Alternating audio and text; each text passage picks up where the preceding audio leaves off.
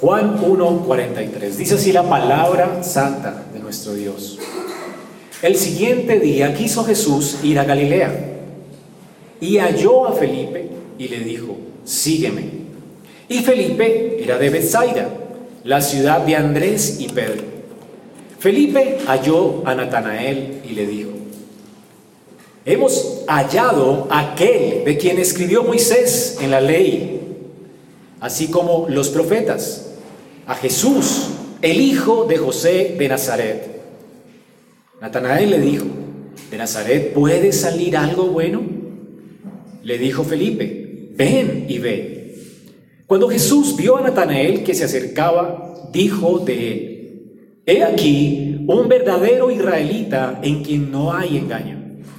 Le dijo Natanael, ¿de dónde me conoces? Respondió Jesús y le dijo, antes que Felipe te llamara, cuando estabas debajo de la higuera, te vi. Respondió Natanael y le dijo, Rabí, tú eres el Hijo de Dios, tú eres el Rey de Israel. Respondió Jesús y le dijo, porque te dije, te vi debajo de la higuera, ¿crees? Cosas mayores que estas verás. Y le dijo, de cierto, de cierto os digo, de aquí en adelante veréis el cielo abierto y a los ángeles de Dios que suben y descienden sobre el Hijo del Hombre. Amén. Vamos ahora. Padre, muchas gracias por tu palabra. Ella es poderosa para transformarnos, cambiarnos, sostenernos, transformarnos. Y rogamos que así sea en esta mañana. Señor, imploro que por tu gracia y misericordia seas tú abriendo nuestro corazón para recibir tu palabra, de manera que ella no regrese a, nosotros, a ti vacía, Señor, sino que produzca fruto para tu gloria. Ruego también que tengas compasión de mi debilidad y ayúdame a hablar delante de ti a mis hermanos con toda fidelidad, entendiendo que tu palabra es poderosa aún para transformar mi propia vida. Señor, gracias porque podemos exponernos en esta mañana a ti y tú has prometido visitarnos con tu espíritu y transformarnos por tu palabra. Gracias, Señor. A ti la gloria, la honra en Cristo Jesús. Podemos sentarnos, hermanos.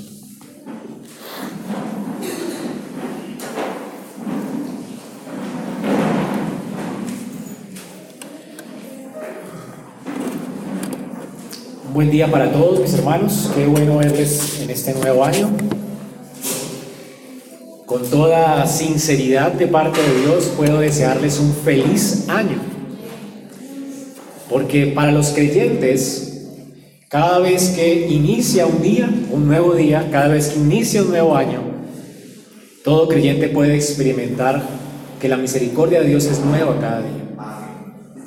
Y además, cada vez que pasan los años, cada vez que pasan los días para el creyente, todas las cosas en su vida le van a ayudar a bien.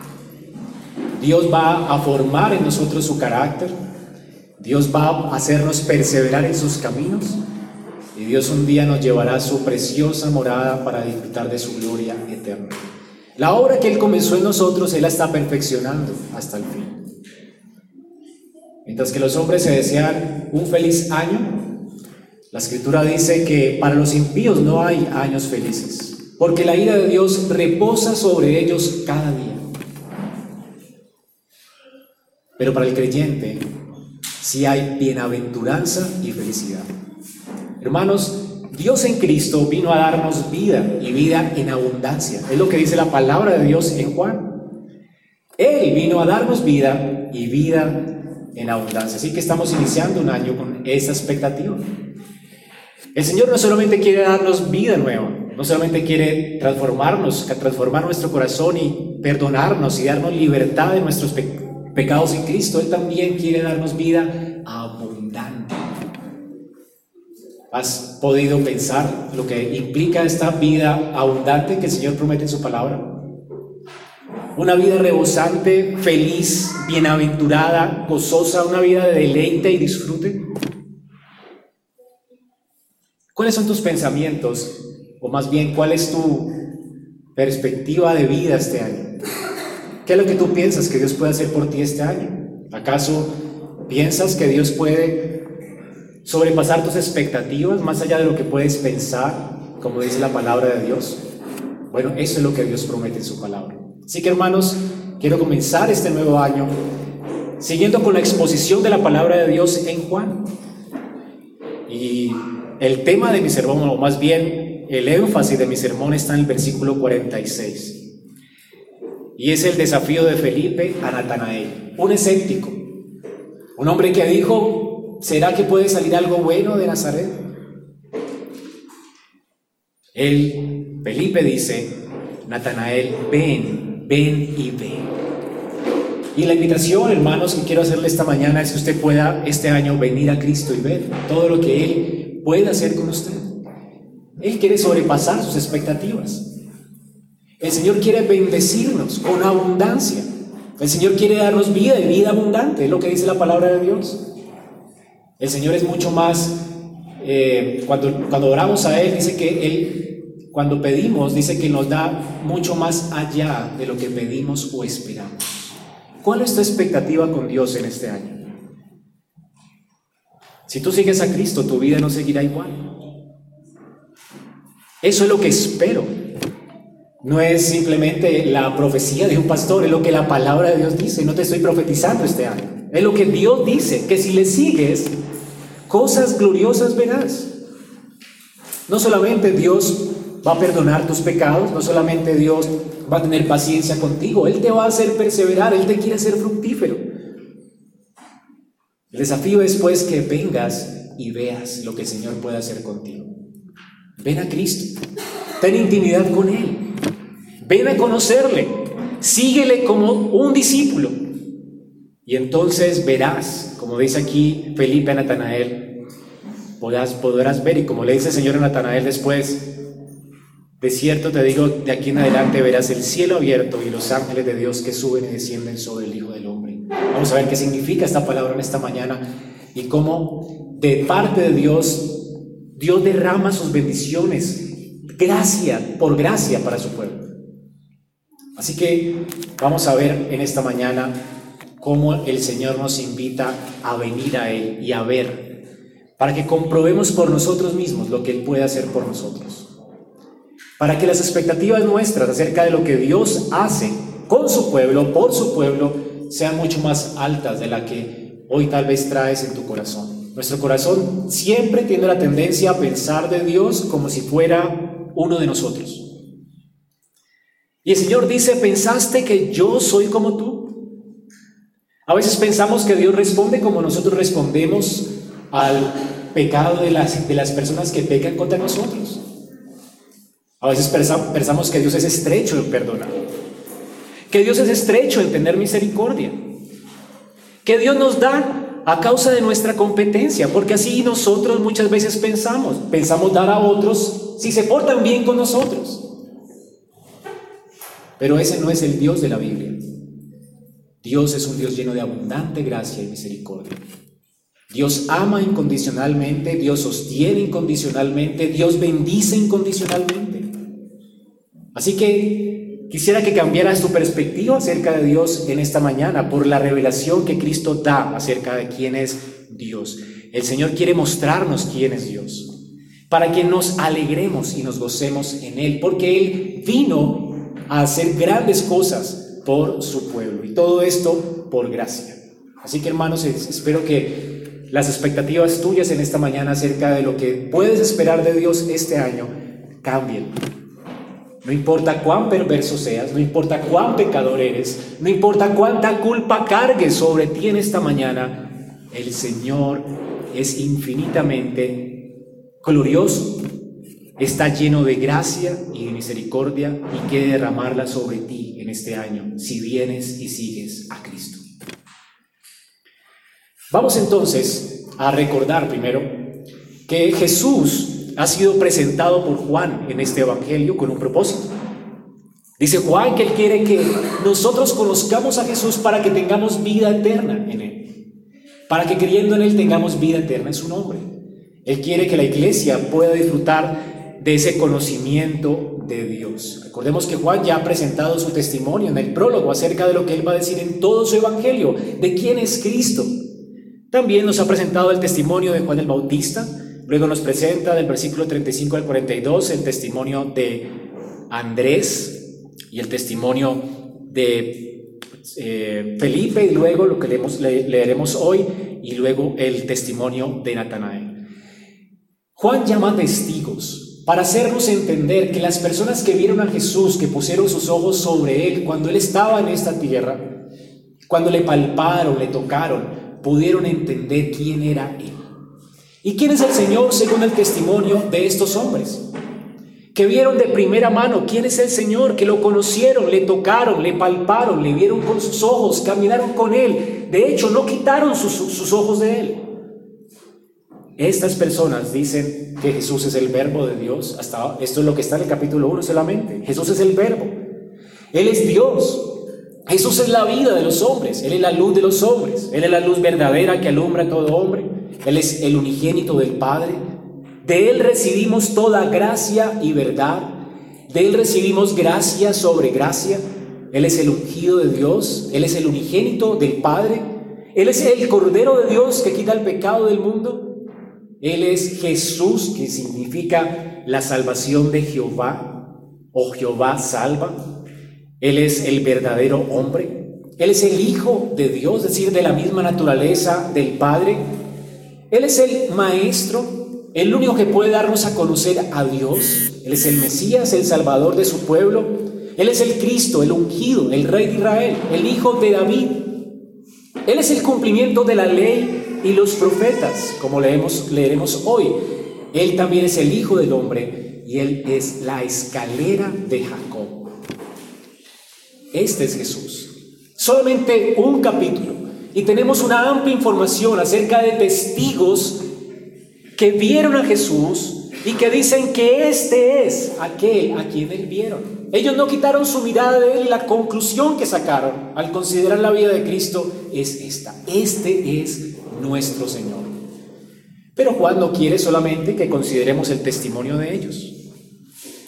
Creo que Juan está escribiendo ese consejo de Felipe a Natanael para invitar también a la iglesia a ver, a venir a Cristo y a ver. Que no, no solamente conocer de oídas quién es Cristo, sino experimentar que Él es todo esto que ellos dicen, dicen que Él es. Hermanos, no solamente el Señor quiere que tú le conozcas de oídas, sino que experimentes quién es Él y lo que Él puede hacer por ti. Así que esta es la invitación del Señor en esta mañana, venga y vea. Esta mañana vamos entonces a considerar los últimos dos testimonios de dos hombres, de Natanael y de Felipe. Y vamos a comenzar primero con el testimonio de Felipe. Y recuerde que ese es el sentido del texto. El Señor quiere que le conozcas, que disfrute de sus bendiciones. Que le conozcas, no solo de oídas, pero que le disfrutes. Que tengas vida eterna y vida en abundancia. El Señor quiere derramar sobre tu vida bendiciones hasta que sobreabunde.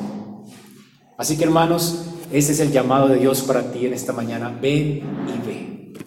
Vamos a ver qué vio Felipe al seguir a Cristo, al acudir al llamado del Señor a ser un discípulo de Él. Dice aquí la palabra de Dios, el siguiente día.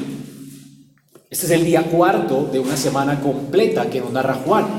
Recordemos que Juan comenzó en el versículo 19 con un día, en el 29 dice el siguiente día, en el 35 dice el siguiente día y en el 43 el siguiente día y la semana termina en el capítulo 2 versículo 1 al tercer día con el séptimo día con unas bodas. Y yo creo, claro, en un, en, un, sentido, Juan está impresionado con esta semana porque esta semana cambió el curso de su vida. Esta semana fue cuando él fue convertido. Él fue convertido junto con Andrés con la predicación de Juan el Bautista. Él fue a Jesús y vio junto con Andrés que realmente él es el Mesías, el Cristo. Así que esta semana cambió la vida de Juan.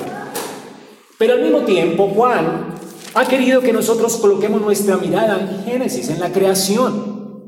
Y el versículo 1.1 lo lleva al principio, en el principio.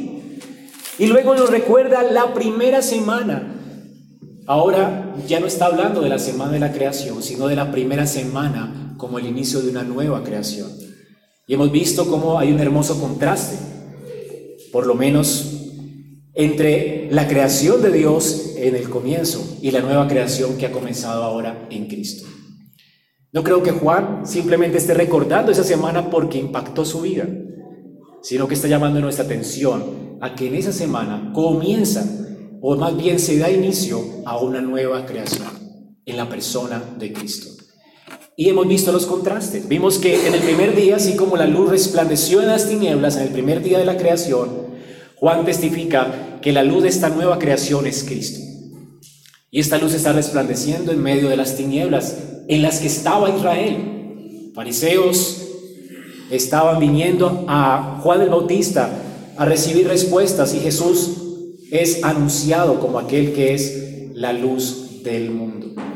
Así que Juan no es la luz, Juan no tiene ninguna, ningún pensamiento acerca de él como alguien a quien la gente debe mirar. Juan llama la atención de estas personas que están en tinieblas a Cristo. Él dice, vean a Cristo. En el día 2, recordemos que en la creación Dios separa las aguas de las aguas. Y vemos en Primera de Pedro 3.5 que toda la creación subsiste y fue creada por el agua. Todo proviene del agua, dice Primera de Pedro 3.5, y por el agua todo subsiste. Y así en esta nueva creación, todo subsiste por Cristo. Juan nos muestra que es Cristo quien bautiza por el Espíritu Santo. Él es quien da vida a los muertos y quien sostiene la vida de esta nueva creación. Jesucristo es el sustentador de la vida. Ahora en el tercer día, Dios por la palabra eh, separa, perdón, la tierra de las aguas en la creación. Y vemos que en esta nueva creación el Señor nos muestra que hay, vemos que en la tierra se ven los primeros frutos de la nueva creación. Y estos son Andrés y Juan. Y estos nuevos frutos, estos retoños dan fruto. Y vemos cómo Andrés llama a Pedro al arrepentimiento. Y entonces vimos cómo la creación o esta nueva creación es establecida también por el poder de la palabra de Dios. Y es por la palabra que estos hombres dan fruto. Y ahora tenemos en el día cuarto en el día cuarto, recordemos de la creación, ¿qué sucede? El Señor dice que por su palabra hace que haya lumbreras en los cielos. Y recordemos que esas lumbreras servían a los hombres por señal, para que enseñoreasen en el día y en la noche. Así que Dios crea las lumbreras en la creación. Pero en esta nueva creación ya no hay lumbreras. Juan llama nuestra atención de que ya aquí Jesús está solo. Él iba camino a Galilea a predicar y anunciar el Evangelio. Ya Juan sale de la escena, ya no está Juan con él. Y es Cristo mismo quien está llamando a los hombres a seguirle a Él. Así que Jesús ahora está solo. Y recordemos las palabras de Juan en Apocalipsis 22. Juan nos recuerda que en la nueva creación ya no habrá ni día ni noche, y no habrá necesidad de luz, de lámpara, ni de la luz del sol, ni de las estrellas, porque el Señor nos iluminará y reinará por los siglos de los siglos. Así que en esta nueva creación Jesús es todo en todo. Él es el que resplandece. Y por eso es que Felipe, ahora por este llamado del Señor sigue al Señor de manera inmediata. Y quiero que noten, hermanos, que aquí también se establece, además de los días de la creación, para que recordemos esto, el Señor también establece aquí una diferencia entre el llamamiento de Juan el Bautista y el llamamiento de Jesús a sus discípulos. ¿Si puede notar la diferencia? ¿Cuántos días permaneció Juan el Bautista llamando a las personas hasta que él dio frutos? Bueno, por lo menos en este texto tres días, ¿verdad? Y él vio los primeros frutos al tercer día. La gente inmediatamente no siguió a Jesús y no todos siguieron a Jesús, muchos se fueron de su presencia enojados con él. Solo dos, Andrés y Juan, siguen a Jesús. Ahora, el llamamiento de Juan el Bautista, al igual que el llamamiento nuestro aquí en esta mañana, es un llamamiento general es la orden de Dios para la iglesia, ir a llamar a los pecadores al arrepentimiento y a la fe en Él. Pero nuestro llamado no puede transformar a nadie. Nuestro llamamiento solamente anuncia o indica lo que Dios ha hecho. Pero hay otro tipo de llamado aquí. Y es el llamado que Jesús hace al corazón de los hombres. ¿Qué sucede con este llamamiento? ¿Cuál es la diferencia? Mire, el siguiente día quiso Jesús ir a Galilea y halló a Felipe y le dijo, sígueme. ¿Y qué hizo Felipe? Aquí no se dice. Pero sí podemos saber lo que hizo Felipe, porque ¿qué le dice Felipe a Natanael? Natanael, he encontrado al Mesías. Felipe le sigue y le conoce y le sirve. Felipe se hace un discípulo del Señor solamente con el llamado de Jesús. Jesús llama a Lázaro de la tumba y Lázaro se levanta de entre los muertos. Ese es el llamamiento de Jesús. El llamamiento irresistible del Espíritu Santo. El Señor, que es poseedor del Espíritu, cuando llama, convierte. Cuando Él mismo llama, los muertos resucita. Cuando Él venga en gloria, y nos llame a Él, todos nosotros resucitaremos de entre los muertos y vendremos a Él. Este es el Señor de gloria. Hermanos, el llamado de Jesús es irresistible. Nosotros llamamos a la gente de manera general, pero cuando Dios toca un corazón por medio de su Espíritu, este llamamiento es irresistible.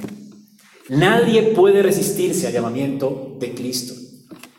Ahora, Juan da aquí por sentado que Felipe no puso resistencia y él se despoja de todo para seguir a Jesús. Y aquí entendemos entonces lo que Juan 15, 16 nos dice. El Señor dice, vosotros no me escogisteis a mí, sino que yo os escogí a vosotros y os designé para que vayáis y deis fruto. El Señor no solamente escoge, sino que nos escoge para qué? para que demos fruto y que el fruto nuestro permanezca para que todo lo que pidas al Padre en mi nombre os lo conceda. El Señor no, no solamente nos llama para que le sigamos, Él nos llama para bendecirnos, para que abundemos en fruto, para la gloria de Dios y para que ese fruto permanezca. Él nos llama para darnos todas las bendiciones prometidas por Dios en su pacto de gracia. Todo lo que pidamos al Padre en su nombre, lo recibiremos. Él nos ha llamado para que disfrutemos de sus bendiciones. Así que aquí vemos la realidad de estas palabras en la vida de Felipe. Felipe llamado es escogido y ahora él produce fruto. Él va y llama a Natanael. Y su fruto va a abundar y va a permanecer. Felipe será uno de los apóstoles de la iglesia y su fruto permanece aún hasta hoy. Es por el testimonio de Él que nos invita a venir a Cristo y a ver lo que Él es, que nosotros podemos tener vida eterna en Él. Hermanos, esto es lo que Dios quiere hacer con nosotros. Él nos escoge para que demos fruto. Y no hay hombre que pueda resistir a este llamamiento. Así que nuestra tarea es llamar a todos los hombres al arrepentimiento.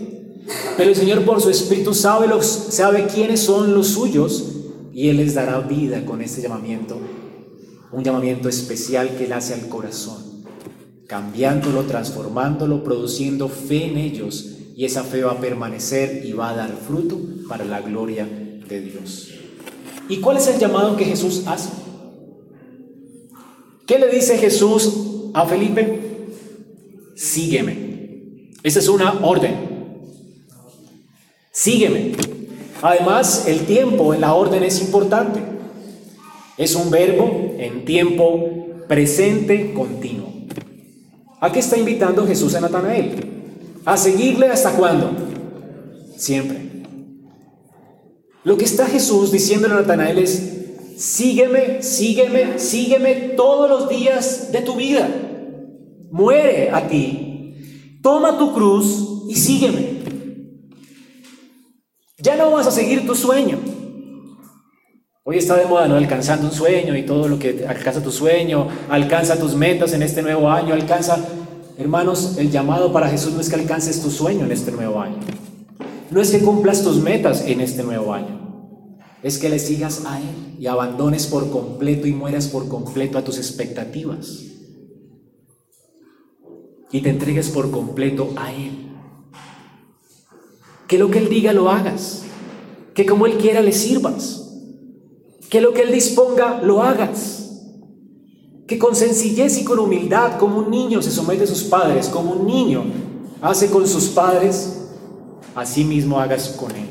Que tengas la fe de un niño. Que le sigas sin reservas. ¿Hasta cuándo? Hasta siempre.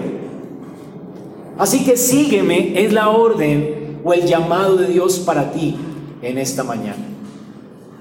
Ahora, ¿qué es lo que Natanael, al seguir a Jesús, puede comprender. Noten, hermanos.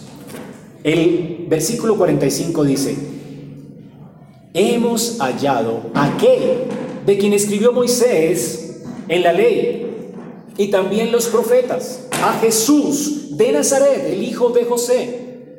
Miren, hermanos, una vez que tú obedeces el llamado irresistible de Jesús y comienzas a seguir a Cristo y comienzas a considerarlo a Él, verás que Él responde todas tus preguntas. La mente de este hombre fue satisfecha. Todas las inquietudes de su corazón fueron respondidas en Cristo. Cristo es la respuesta a todas nuestras preguntas reales en esta vida. Jesús le explica a este hombre, a Felipe, quién es Él. Hermanos, ¿quién es Jesús? Ahora, ¿qué descubre Felipe acerca de Jesús? Miren, primero Jesús es el cumplimiento de la ley de Moisés. Es decir, de él habló Moisés en la ley. Génesis anuncia a Cristo. Jesús es el cumplimiento. Después de la caída, Adán y Eva merecían la muerte, sin embargo Dios les da esperanza a través de una simiente que vendría de la mujer. Y Jesús les explica que Él es la simiente prometida en Génesis. Es la simiente de la mujer que recibiría una herida de muerte para ser el sustituto de Adán por su pecado. Y él sería aquel que destruiría a la serpiente, dándole un golpe mortal en la cabeza al resucitar de entre los muertos. Así que Cristo es la semilla o el la promesa del Evangelio se cumple en él. Además, Él es el Cordero con el que fue cubierta la vergüenza de Adán y Eva por el sacrificio que Dios hizo. Él es el Cordero de Dios que quita el pecado del mundo. Cristo es la razón por la que Enoch pudo caminar con Dios y ser traspuesto, siendo Enoch un hombre mortal, pecador, hijo de Adán. Él pudo creer y pudo caminar con Dios por la gracia que halló en Cristo. Cristo fue el sustituto de Enoch. Cristo también fue aquel por medio de quien Noé halló gracia a los ojos de Dios y fue salvado de las aguas de la ira de Dios. Noé fue salvado por gracia en Cristo. Cristo es el que justifica a los impíos. Es a causa de Cristo, del Cordero de Dios, de la simiente de Abraham, que Abraham fue bendecido, siendo él un pecador, un idólatra. Fue alcanzado por gracia, llamado por gracia a confiar en Dios, solamente porque en Cristo, en su simiente, él sería bendecido. Todos los sacrificios de la ley de Moisés señalaban a Cristo, como aquel Cordero de Dios, el sustituto que Dios ha provisto para que su pueblo no muera. Él es el que muere por su pueblo, Él es el que obedece por su pueblo. Jesucristo es el sustituto de su pueblo. Él es el Cordero, Él es a quien el, templo señalaba como el lugar de Dios con nosotros. Él es el templo de Dios. Los jueces le señalaban a Él como el libertador de su pueblo. Cada vez que Israel pecaba, se levantaba un libertador en Israel, un juez en Israel, para librar a su pueblo de sus enemigos. Y esto señalaba a Cristo como el libertador de su pueblo. Así que los jueces le señalaban a él, los profetas le señalaban a él, los sacerdotes, los reyes, él, todos ellos eran simplemente una sombra de Cristo. Así que Jesucristo es aquel hijo de la Virgen profetizado por Jeremías. El cordero anunciado, perdón, en, Isaías, el cordero anunciado en Isaías, el renuevo de justicia anunciado en Jeremías. Él es el pastor del que habla Ezequiel. Él es el mensajero del pacto prometido por Malaquías. Y el Mesías, que según Daniel sería muerto por sí. Así que hermanos, Felipe pudo ver, tanto en la ley como en los profetas, como toda la escritura anunciaba que Dios bendice a su pueblo por medio de Cristo, la simiente de Abraham. Felipe pudo entender lo que dice Primera de Pedro 1, versículo del 10 al 12. Acerca de esta salvación, los profetas que profetizaron de la gracia que vendría a vosotros, diligentemente ellos, en el Antiguo Testamento, inquirieron, ellos investigaron ellos querían y procuraban saber qué persona o tiempo indicaba el Espíritu de Cristo que estaba en ellos. ¿Qué es lo que ellos querían saber? ¿Qué persona era? ¿Cuándo era el tiempo en el que se manifestaría la gracia de Dios en Cristo? Ellos no estaban intentando saber cuál era el plan de Dios. Ellos conocieron el plan de Dios y lo que intentaban conocer era cuál era esa persona. Adán pensó que quizás fuese Abel. Abraham pensó que quizás fuese Isaac.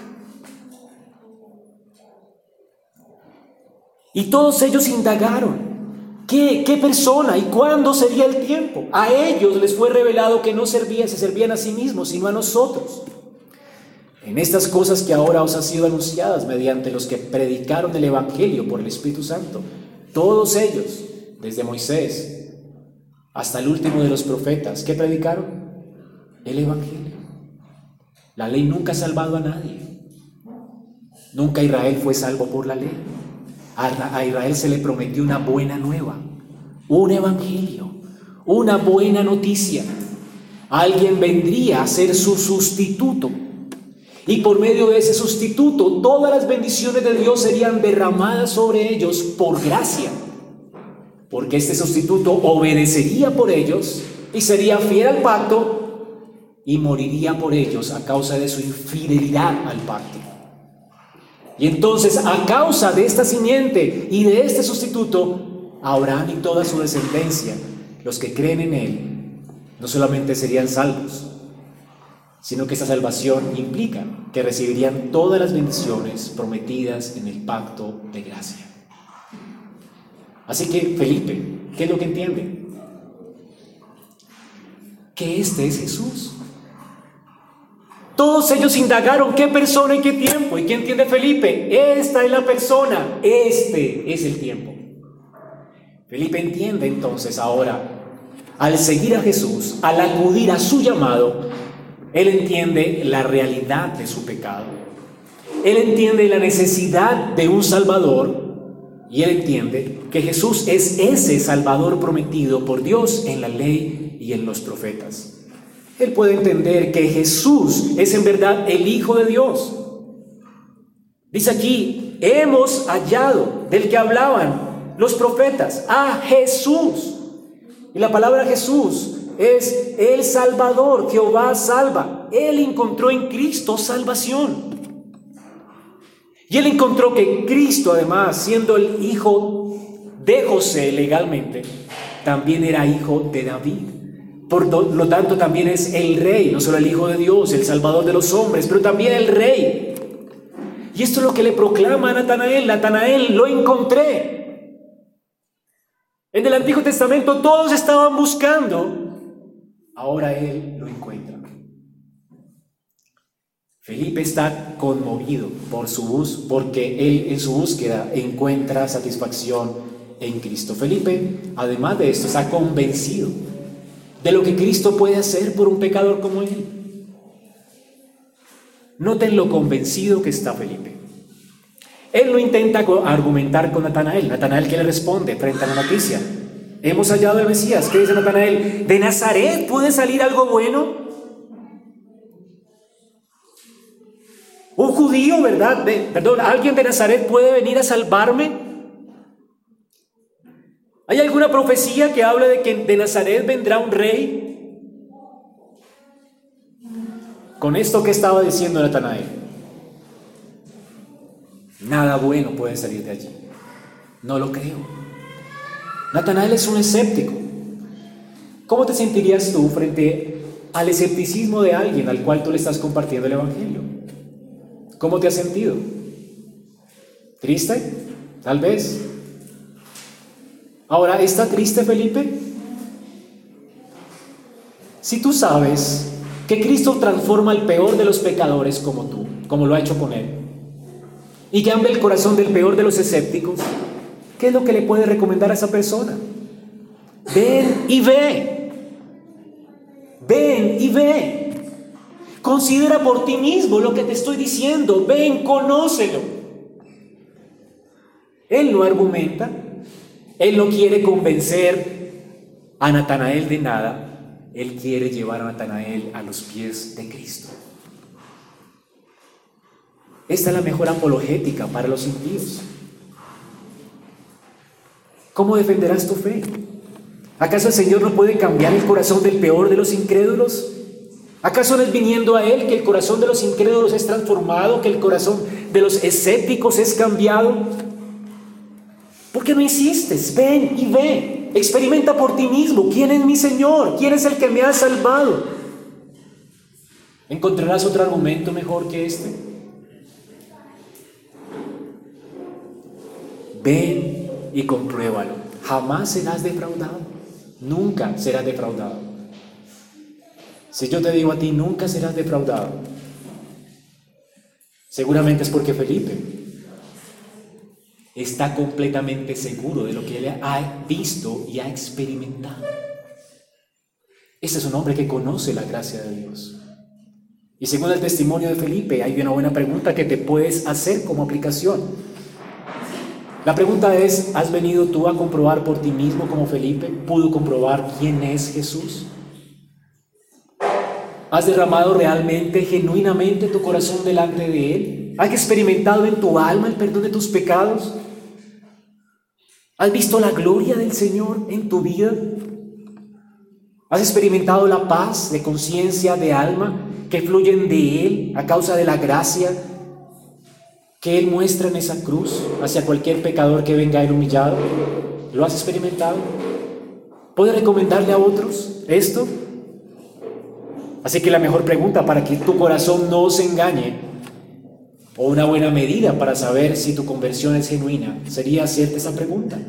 ¿Está tu corazón tan agradecido por haber encontrado a Jesús que con certeza puede decirle a otros y recomendarle a otros venir a Él y experimentar lo que Él puede hacer con ellos?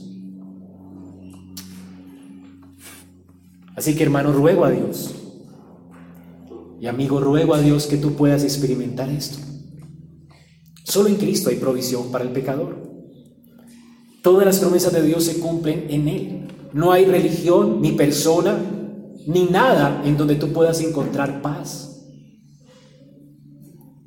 Solamente en Cristo hay paz. Y Natanael podía encontrarla si acudía a Cristo. Y tú también en esta mañana. Ahora, ¿qué hace este escéptico? ¿Se queda con su escepticismo? ¿O va a probar a ver quién es Jesús? No, este hombre va a probar. No tienes nada que perder si ven, ve, vas a Cristo, le sigues y pruebas. No tienes nada que perder, pero sí mucho que ganar. ¿Y qué va a hacer el Señor cuando te acercas a Él como se acercó Natanael, siendo un escéptico? Eh, quizá recriminación por su escepticismo. Jesús le dice a Natanael, eres un escéptico. ¿Tú no crees que de Nazaret puede venir algo bueno? Entonces, tienes prejuicios acerca de mí, porque soy un nazareno. ¿Sabe Natanael? Ni siquiera deberías venir a mí. Eso es lo que dice Jesús al escéptico que quiere acercarse a Él para probar Dice la, escritura que cuando Jesús vio a Natanael que se le acercaba, dijo, he aquí un verdadero israelita en quien no hay engaño. Wow. ¿No es acaso Dios experto en llamar las cosas que no son como si fueran?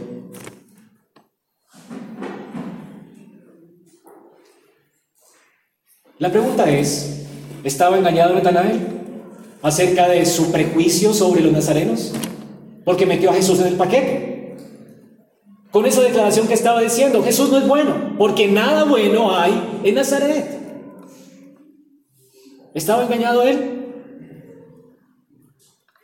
¿Miente Jesús cuando dice, este es un verdadero israelita en cuyo corazón no hay engaño? No, no miente. Sí está engañado, pero Jesús no miente. Porque Él está viendo a, a Natanael en Él. Jesucristo nos ve en Él. Hermanos, Jesucristo vino a salvar personas como Natanael y hacerla santa, sin mancha. Ahora, aunque Natanael provenía de un pueblo humilde, el pueblo de él se llamaba Bethsaida, era un pueblo llamado así porque era la, era la casa de la pesca, la casa de los pescadores, era un hombre pescador de un pueblo humilde. Él pensaba así de los nazarenos, tenía prejuicios como todos nosotros tenemos muchas veces acerca de la gente. Pero Dios quiere quitar nuestros prejuicios. Así que este hombre ahora podía, al acercarse a Jesús, podía saber que Jesús no rechaza a los escépticos. El Señor quiere que los escépticos conozcan, lo conozcan a Él y experimenten también su gracia y sus bendiciones. Cristo vino a salvar a quienes? A justos, ¿verdad? No, a pecadores. ¿Eres tú un escéptico? ¿Has sospechado de la fe? ¿Sientes pesar por la iglesia? ¿Puede salir algo bueno de esta iglesia? ¿Acaso eres escéptico? Hermanos, hay esperanza para el peor escéptico. Cristo no recrimina el escepticismo de nadie. Pero si el escéptico viene a Él, Él quiere salvarlo. Él llama a las cosas que no son como si fueran. Ahora Jesús va a cambiar los prejuicios del amigo de Felipe, pero también va a sobrepasar en mucho sus expectativas acerca de Jesús. Veamos cómo. Hay mucha gente que habla mal de Cristo, al igual que Natanael, porque no le conocen. Pero ¿qué pasa cuando conoces a Cristo? Cuando vienes a Él, cuando dejas a un lado tus prejuicios y por lo menos consideras quién es Él. ¿Qué es lo que le pasa a Natanael? Primero, Natanael es sorprendido por la declaración. Jesús dice, he aquí un verdadero israelita. ¿De dónde proviene esa palabra israelita? ¿Se acuerdan? Israel. Jacob. ¿Quién es Israel? Jacob. ¿Quién era Jacob? un engañador, alguien engañado que engañaba. Esto era Jacob. Así que Jesús va a seguir hablando de Jacob en ese texto. Y le está diciendo a Natanael, tú eres como Jacob. En un sentido, como un Jacob que ahora yo estoy salvando, por gracia. Este hombre no era Jacob sin gracia. Era Jacob con gracia porque está diciendo, eres un verdadero israelita en quien no hay engaño. Jesús le está comunicando a este hombre salvación. Ahora, ¿cuándo dice la Biblia que Jacob era un engañador? ¿Se acuerdan del capítulo 27 de Génesis? Cuando él engaña a su hermano, se hace pasar por él y reclama la bendición que no le pertenece, pues que por derecho no le pertenecía a él de manera torcida, aunque Dios se la iba a dar, ¿verdad? Pero la reclama de una manera engañosa. ¿Qué hace él a causa de este engaño? Tiene que salir exiliado de la tierra prometida, excomulgado de la tierra prometida, que era un símbolo de la gracia de Dios. Y ahora este hombre sale sin esperanza de esa tierra. Asustado, temeroso. Le esperaban reyes que le querían matar, seguramente su hermano le quería matar. Él estaba temeroso. Él no tenía esposa, no tenía hijos. Su única almohada eran unas piedras que encontró en el camino y cae dormido, dice el, el capítulo 28, y él comienza a soñar. Pero antes de este sueño, ¿cómo estaba él? Sintiéndose culpable, el hombre más miserable, desposeído, miserable de la historia. ¿Cómo se sentiría Natanael con las palabras del Señor? Señor, ¿de dónde me conoces? ¿No se sentiría igual? ¿Realmente me conoces? ¿Sabes lo que, estás diciendo? ¿Sabes lo que acabo de decir sobre ti? Señor, ¿de dónde me conoces? Él no dice, Señor, lo descubriste, soy el mejor israelita. No. Señor, ¿cómo dices estas cosas de mí? ¿Me conoces? ¿Conocía Dios a Jacob cuando se le apareció en el sueño? ¿Sabía Dios que él era un engañador, un miserable, alguien que no merecía nada más sino su juicio? Ser desarraigado de la tierra prometida, ir al exilio. ¿Sabía Dios eso? Sí. ¿Y qué le dice Dios a Jacob en el sueño? De cierto te digo, te bendeciré. Eres un bendito. En tus simientes serán benditas las naciones de la tierra. Y le recuerda las bendiciones de Abraham. Eres alguien fiel. Tú poseerás la tierra. Pondré a tus pies a tus enemigos. Tendrás hijos. Te multiplicaré, multiplicaré tu descendencia y serás de bendición. ¿Me conoces? Sí, te conozco. Señor, ¿acaso me conoces?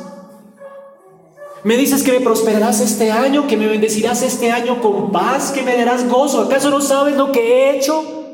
Sí, lo sé. Pero esto es en lo que Dios es experto, en salvar y en perdonar.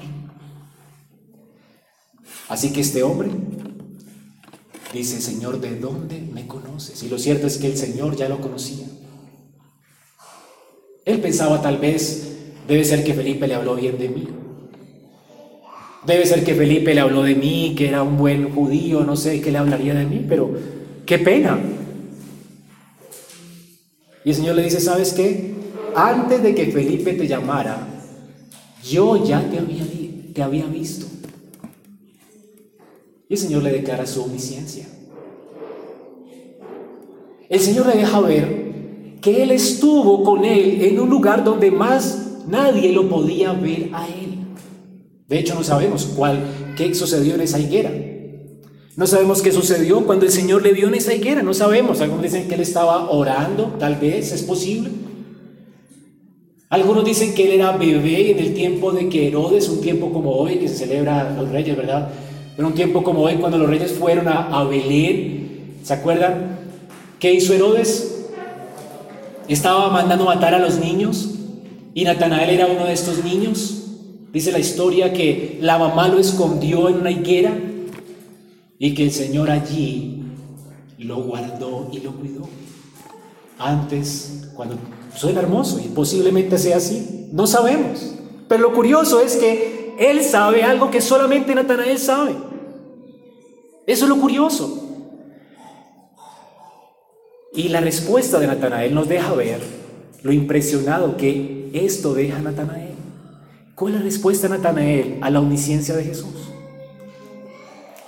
Señor, ahora sé que eres Dios, no tienes que hablar más, no tienes que decirme más, conozco que eres Dios, me conoces.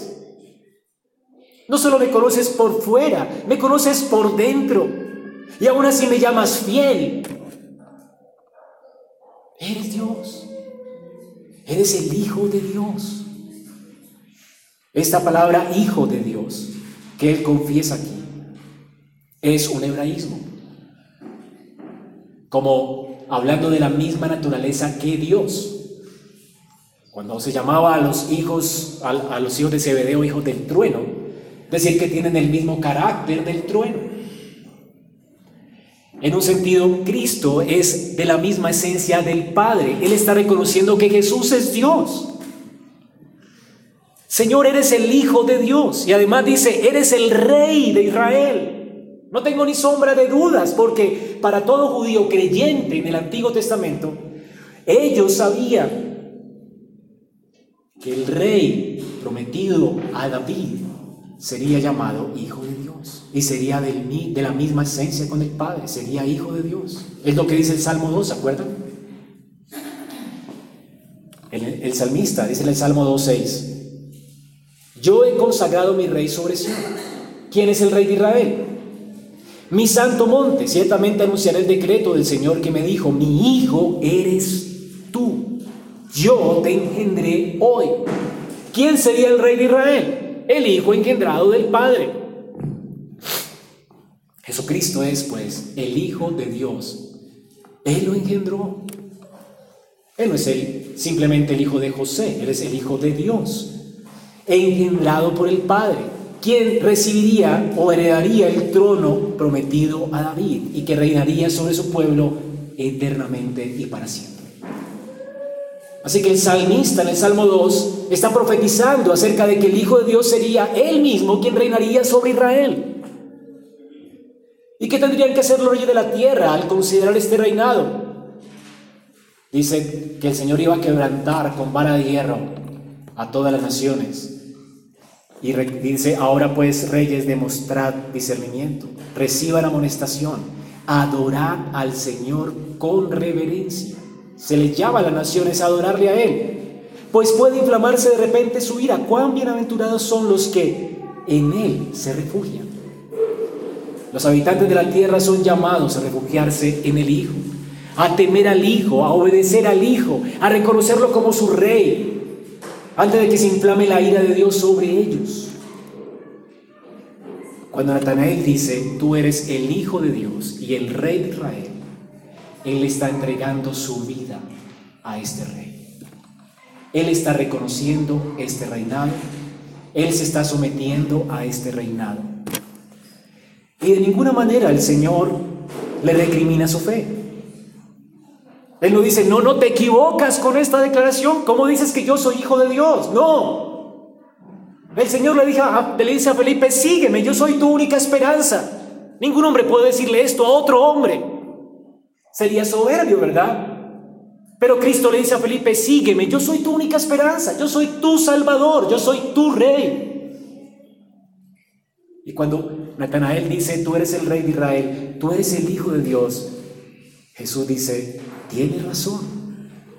Pero no solamente quiero que creas al ver mi omnisciencia, yo quiero que creas al ver cómo derramaré sobre ti todas las bendiciones prometidas en mi pacto. Y esto es a lo que se refiere, por último, la escalera de Jacob.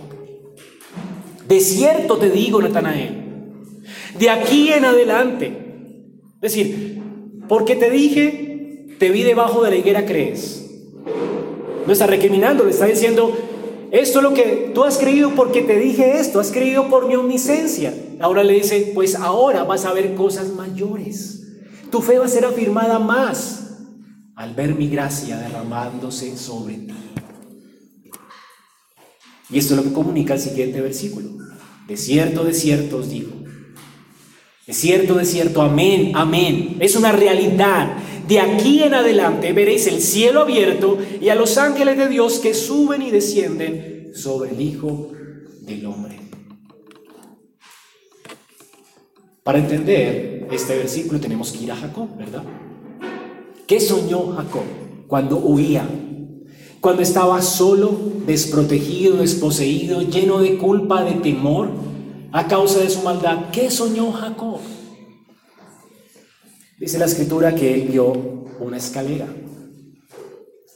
Génesis 28, 12, y soñó y aquí una escalera que estaba apoyada en la tierra y su extremo tocaba el cielo. Y aquí ángeles de Dios que subían y descendían por ella. Y aquí Jehová estaba en lo alto de ella. La pregunta es, ¿qué es lo que vio Jacob? ¿Una escalera para pintar la pared? No. Normalmente Jacob está acostumbrado a ver escaleras en el desierto. No existían las escaleras para pintar paredes. Pero sí existía un tipo de escalera que él estaba acostumbrado a ver siempre en los desiertos. Y eran estos sigurat, o el intento del hombre por alcanzar a Dios, lo que hicieron en Babel. Babel era una torre escalonada, era una escalera con la cual los hombres pretendían llegar a Dios. Y lo que Jacob veía en estas escaleras eran sacerdotes paganos subiendo por las escaleras para presentar a sus dioses ofrenda. Era el intento del hombre por acercarse a Dios. Lo raro de esta escalera. Ahora, pastor, ¿cómo sabemos esto? Bueno, por la historia, primero. Y segundo, por la conclusión que saca Jacob.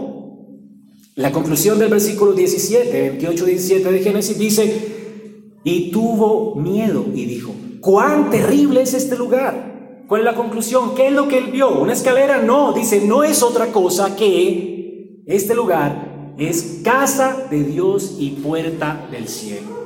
¿Qué entendió Jacob con la escalera? Que la presencia de Dios estaba con él que las puertas del cielo habían sido abiertas para él. No habían sacerdotes paganos por esta escalera. Habían ángeles descendiendo del cielo para protegerle a él, para bendecirle a él. Ahora él tenía perfecta comunión con el Dios del cielo por gracia. Él estaba oyendo de Dios, sintiéndose culpable, y Dios le dice, pues ahora te voy a bendecir, Jacob, no por lo que tú eres, sino por lo que yo haré en Cristo. Cristo es la escalera. Jesucristo nos dice que Él es la escalera. Jacob asoció esto con la casa de Dios y Cristo es la casa de Dios y la puerta del cielo. Jesús dice, yo soy la puerta. Así que cuando esta escalera aparece a Jacob, él escucha en el sueño, yo soy el, yo soy Jehová, el Dios de Abraham tu padre el Dios de Isaac, el que le he prometido a Isaac, la tierra en la que estás acostado será tuya y de tu descendencia. Será tu descendencia como el polvo de la tierra, te extenderás al occidente, al oriente, al norte y al sur, y todas las familias de la tierra serán benditas en tu simiente. Y aquí yo estoy contigo. Aquí más que salvación solamente. Dios no solamente quiere perdonar tus pecados, Dios quiere estar contigo y bendecirte con su presencia y protegerte de tus enemigos y rescatarte y bendecirte. Para que tus lugares, tus lagares, dice, abunden de mosto y haya alegría en tu casa. El Señor quiere que reboses de felicidad y de alegría. El Señor quiere que estés con Él para siempre. Dice, donde quiera que fuere, yo estaré contigo y te traeré a esta tierra porque no te dejaré no te dejaré. Ahora, Natanael, ¿solo crees por mi omnisciencia? Pues yo sostendré tu fe hasta el fin. No te dejaré. Es lo que le está diciendo él a Natanael. Porque yo soy esa escalera. Por medio de mí, las bendiciones del cielo fluirán sobre ti. Por medio de mí, tus oraciones serán llevadas al cielo y serán contestadas por Dios. Porque yo soy la escalera, yo soy la puerta del cielo. Natanael, encontraste tu mayor tesoro. Has encontrado tu mayor bendición. Has encontrado el Salvador del mundo. Al camino, al que es la, verdad, aquel que es la vida. Nadie viene al Padre sino por Él. Así que, aunque Jacob está exiliado, Dios le promete tierra. Aunque Jacob esté solo, se le promete una esposa y una descendencia. Y aunque está a expensas de las fieras y de los malos reyes cananeos que querían atentar contra su vida y de su hermano, Dios le promete que regresará con bien. ¿Qué siente Jacob después de escuchar esta noticia? Dice que él tembló y ahora quería vivir su vida agradecido por esta gracia. Jacob dice, aún mi diezmo apartaré para mí, Señor, no reconoceré nada como mío, porque todo fluye de tu bendición. No he alcanzado yo nada, mi vida es tuya, Señor. Este hombre tiembla, porque así tiembla un hombre que ha conocido esta gracia. Señor, mi vida te pertenece. Este es el temor de aquel que conoce a Jesús. Y fue el temor, el temor que invadió seguramente el corazón de Natanael. Después al ver la gloria de Cristo y cómo sus bendiciones fluían hacia Él en Pentecostés. Por gracia. Un escéptico salvado por gracia. Un engañador salvado por gracia. Ahora es un verdadero israelita, alguien nacido de nuevo, alguien con un corazón nuevo, que está unido a Cristo y por eso Él es verdadero israelita. En Cristo. Es en tu unión con Cristo que Dios te bendice. Es en tu unión con Cristo que eres poseedor de todas las bendiciones del cielo. Es en, tu unión con Cristo que tú en este año puedes disfrutar de todas las bendiciones inimaginables de Dios para tu vida. Es en tu unión con Cristo que puedes ser fructífero en este año. La pregunta es, ¿vendrás a Él? ¿Vendrás a Él? Esta es una increíble demostración de amor y de gracia para un escéptico. Así que la salvación, hermano, no solo consiste en entender, ah, eres omnisciente, Él es Dios, Él es el Salvador de los hombres. La salvación también consiste en que al seguirlo a Él, tú puedas disfrutar de las bendiciones que Dios ha preparado para ti para los que le aman. ¿Entiendes? La salvación no solo consiste en entender, sino en disfrutar de la gracia sobre gracia que ahora viene por medio de Cristo a todos los que le siguen. Así que Natanael no solo va a creer al considerar cosas de Jesús, su fe será fortalecida al ver cómo la gracia de Dios fluye para él y cómo su fe será sostenida por Cristo hasta el fin.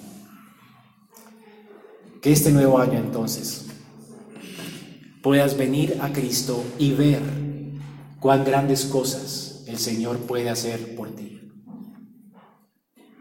No se trata solo del perdón de tus pecados.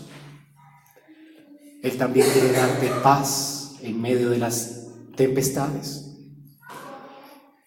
Él quiere que abundes en gozo en medio de las circunstancias difíciles. Él quiere protegerte en medio de las pruebas. Sí, protegerte del enemigo, de tu propio corazón, del mundo. Él quiere ser tu protección en este nuevo año si le sigues. Él quiere ser tu fortaleza y quiere darte fortaleza en medio de tu gran debilidad. Él quiere rescatarte del asedio del pecado. Él quiere restaurarte, aun cuando abundes en pecado la gracia. Él quiere darte gracia sobreabundante. Él quiere darte la victoria, Él quiere restaurarte, Él quiere bendecirte, Él quiere darte gracia sobre gracia y al final Él quiere resucitarte de entre los muertos para que estés con Él para siempre y te deleites en Él eternamente. ¿Y por qué quiere hacer esto? Por gracia. No hay nada en ti que lo produzca. Esta gracia fluye de Él porque quiso porque quiso amarnos. Cuando éramos pecadores, Cristo murió por nosotros porque quiso. Él quiere bendecirte. Vendrás a Él. Imagina si Natanael no viniera a Él y comprobara. ¿Quieres comprobar? Acercarás a Jesús humillado, reconociendo tu maldad. Si vienes a Él, escucharás, he aquí, un verdadero hijo de Abraham en cuyo corazón no hay engaño. Dios quitará el engaño de tu corazón. Dios te salvará del engaño del pecado. Dios te salvará del engaño de este mundo. Dios te mostrará que Él es el camino, la verdad y la vida. Y te hará fructífero porque Él es Salvador. Él vino a salvar pecadores como tú. ¿Le confiarás tu vida a Él o seguirás escéptico? Termino con esas palabras de Oseas 14, versículo 4 a 7 yo sanaré tu rebelión. Los amaré de pura gracia, porque mi ira se apartó de ellos. Yo seré a Israel como rocío, y él florecerá como un lirio, y extenderá sus raíces como el Líbano. Se extenderán sus ramas y será su gloria como la del olivo, y perfumará como el Líbano. Volverán y se sentarán bajo su sombra, serán vivificados como el trigo y florecerán como la vid, su olor será como del vino del Líbano. Esta es mi expectativa con esta iglesia. Si esta iglesia es del Señor, el Señor quiere que esta iglesia extienda sus ramas y que muchos se beneficien de la dulzura que el Señor puede producir en ti. Porque Él vino a bendecirnos con paz. Él vino a darnos gracia sobre gracia en Cristo. Vamos a ponernos de pie y ahora.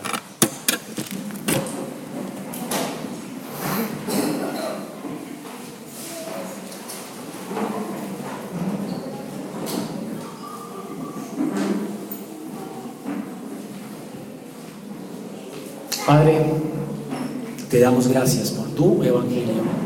Te damos gracias por Cristo. Señor, gracias por tu invitación. Tú nos dices hoy, venid. Señor, ruego que la iglesia hoy, los hermanos, puedan venir a ti, que se puedan volver a Jehová. Porque con, contigo, Señor, tenemos bendiciones sobreabundantes. Tú arrebatas, pero también nos curas. Tú hieres y nos vendas. Tú nos diste vida en Cristo para que vivamos delante de ti y te conozcamos. Y conozcamos que eres un Dios amplio en perdonar, pero que eres un Dios también dispuesto a bendecir. Tú quieres bendecirnos con paz. Y es lo que nuestra alma necesita. Tú quieres hacer de estos corazones desprovistos de todo, corazones bienaventurados, estos corazones engañosos, corazones llenos de verdad, que destilan dulzura y luz para un mundo que está en tinieblas y en amargura. Señor, gracias por llamar las cosas que no son como si fueran, y es mi esperanza para cada uno de nosotros en este año. Que vendremos a ti, Señor, y tú nos bendecirás con paz y nos bendecirás en abundancia para tu gloria. Gracias Señor. Gracias por tu palabra, por la esperanza que nos das en Cristo y ayúdanos a acudir a ti sin espera, a venir a Cristo en arrepentimiento y fe, porque en ti hay vida y vida en abundancia. Jamás hombre alguno ha salido de ti defraudado. Que todos podamos probar y gustar que Dios es bueno y que para siempre es su misericordia. Te pido esto, Padre, en el nombre de Cristo Jesús. Don't.